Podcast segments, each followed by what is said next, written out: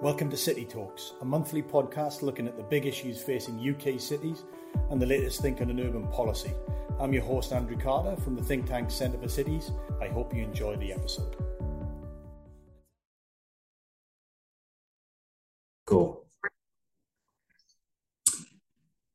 Hello and welcome to this episode of City Minutes. My name is Paul Swinney. I'm Director of Policy and Research here at uh, Centre for Cities. Now, uh, long term listeners will know that it is usually Andrew Carter, our Chief Executive, who presents this. Um, but he is in Birmingham today uh, as we record, as we often do at Centre for Cities when we get out and about and see people from across the country and talk to them about the research that we do.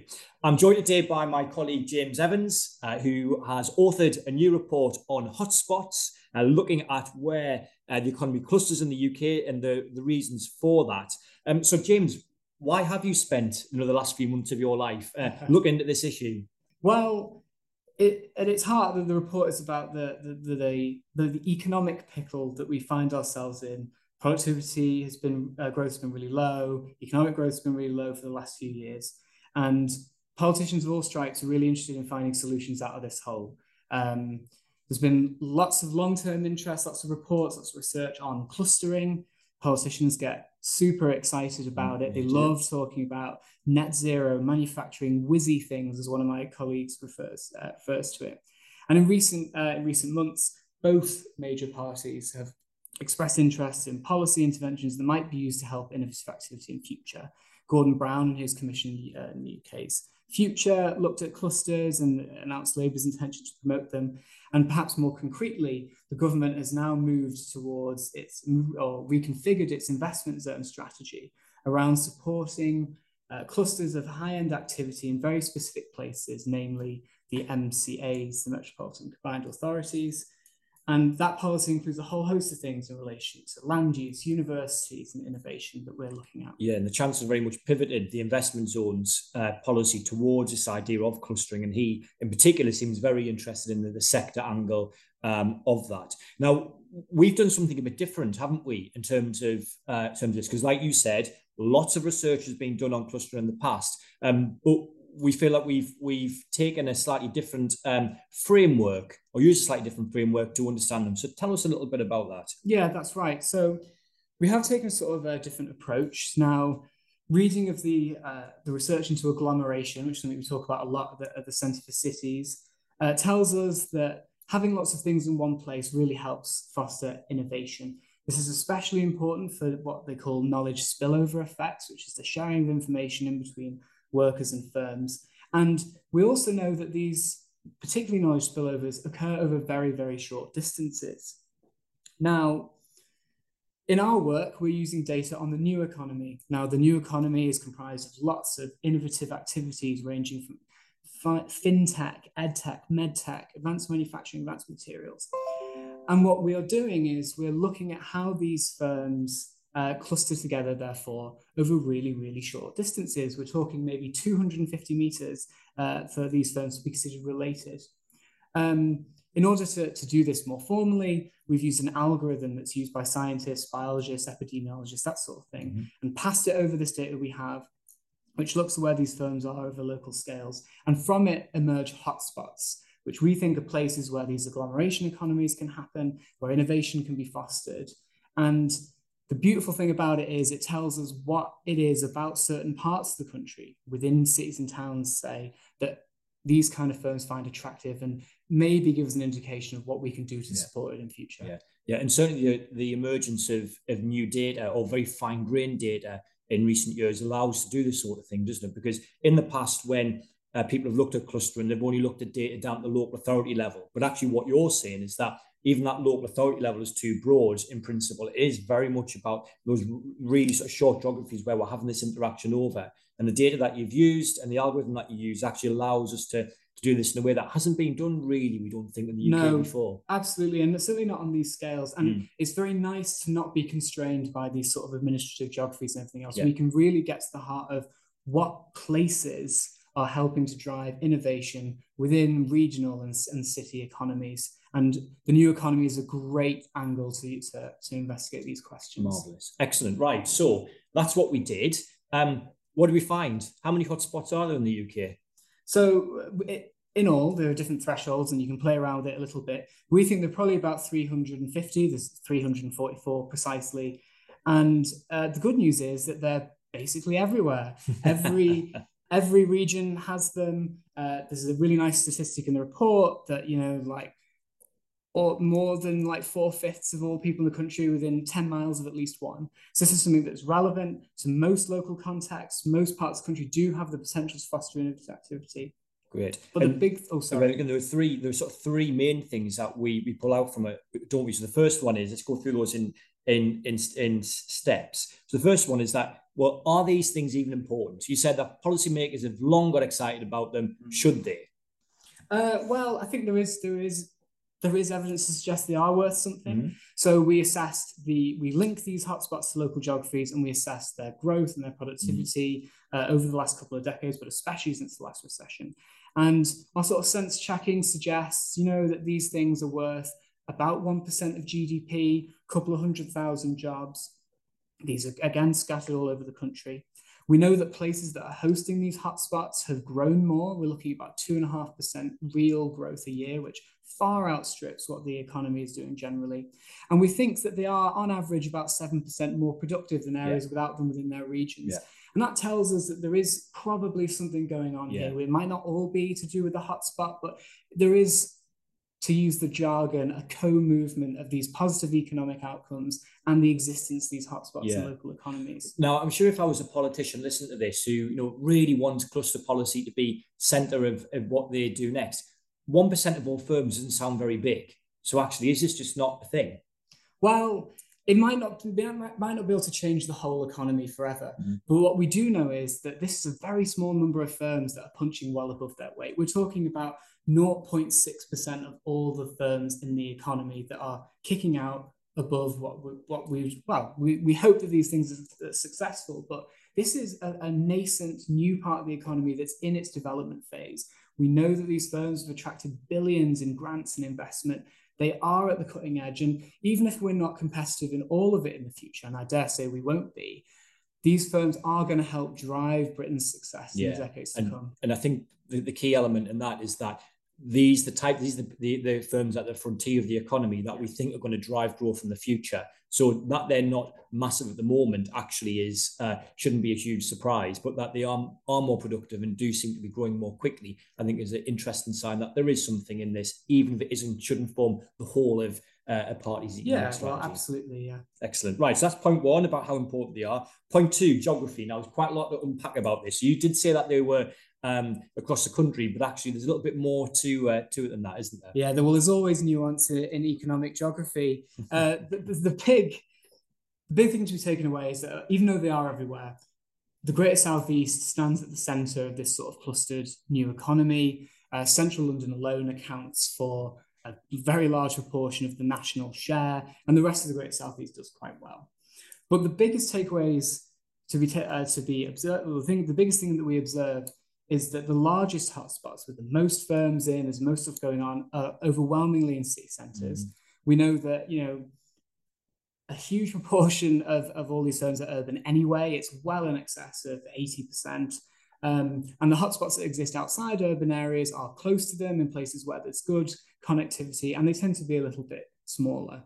This again reinforces the points that come out of the report in relation to the importance of agglomeration, connectivity, labour markets, and skills. And cities have that sort of in abundance. So that's where we find the biggest chunk of this activity. Yeah, so these clusters are overwhelmingly urban. But um, we do find a curious finding in terms of big cities, don't we? Yeah, well, this is where we start getting onto the bad news. It's unfortunately the case that even though they have lots of things going for them and actually have quite a lot of activity in their cores, the major cities outside the Greater Southeast actually seem to really struggle. Their, their, their hotspots are a lot smaller than we'd expect, and mm. they have fewer of them. Um, that's not to say that they're not good at this. Uh, there's a really great chart in the report where we look at uh, how much of the local new economy is clustered into hotspots versus it's not. And what we find is actually the major cities, Glasgow, Liverpool, places like that, get their new economy firms into hotspots at similar rates to successful places like Cambridge but unfortunately, they just have a lack of these firms. We think this might be to do with uh, connectivity issues and labor market issues in these big cities. We know in previous work that the big cities are effectively smaller than their populations would give away because they just cannot get the skilled workers into their hearts to capitalize on those things. Fixing issues like that is going to be really important to help these uh, urban new economies grow yeah. in the future. And, and that very much aligns with you know the the wider findings that we've that what we've come up with at Centre for Cities around the performance of big places. And this then it isn't actually a surprise that we find this because we do think you know attracting in these cutting edge new economy businesses is, is what drives on um, productivity uh, levels and productivity growth. Then we should expect that um, that we then see a similar pattern in this respect in terms of performance of the big cities from a clustering perspective, as well as that broader um, productivity perspective as well. Right, so that's uh, number two, geography. Number three, sectors. Politicians seem to love clusters because they talk about particular sectors. What did we find uh, on that across these 344 hotspots? Well, this is one of the things that's actually quite interesting. When you look at co-location over these sorts of scales, we don't really find that these firms insist on being by other companies to do the exact same thing as them. We know that a lot of firms in these hotspots are service orientated, and it seems to be that they don't mind. It's not as if you know a fintech firm has to be next to cryptocurrency or whatever else in order to function. Actually, over small scales, innovative firms like being in places where there's a diverse ecosystem. we in the report, we call them melting pots rather than monoclusters. Now, this makes intuitive sense. We're talking about small scales, but it's also about what new economy innovative firms need. And despite the image we might think about of lasers in labs and all this sort of stuff, actually most cutting edge firms need good offices, they need skilled workers, particularly programmers and things like that. And information sharing often often happens across and between sectors. There's some interesting research that we cite in the report about how really unconventional ideas happen when there are these cross-sector mixes. So the big takeaway is that if you're supporting activity of very small scales like this, focusing on one sector isn't the thing, isn't going to mm. unlock it. Mm. What's more important is place, making sure that the location has the right infrastructure, has the right accessibility, has all these other attributes. And that is what seems to be driving this localized clustering rather than these much larger sector specific things, which we think are operating more on regional scales. Marvelous. So it's very much about place being the organising factor rather than than sectors, which themselves, you know, sectoral definitions are, are, are relatively arbitrary in terms of how we uh, come up with them as well, particularly at the cutting edge of the economy. Uh, marvelous. We found a couple of things as well. Finally, um, in terms of the findings on what drives locations within place. Can you touch uh, just briefly on that? But where within a city where clusters tend to go? Well, absolutely. Um, we use a couple of statistical methods to try and understand this question understanding how much of uh, cluster new economy activity there is in a place, but also like where it is specifically within towns and cities. And in the investment zone policy, the government is quite keen on universities and other sort of anchors, and we assess those.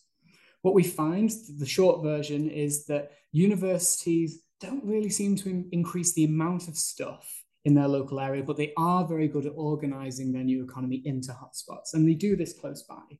High technology employers do a similar thing. They mm. seem to organize these sorts of uh, businesses into hotspots in their general vicinities. We're talking over like a couple of kilometers. But the big thing that comes out over and over and over again is the importance of agglomeration economies as we identify them.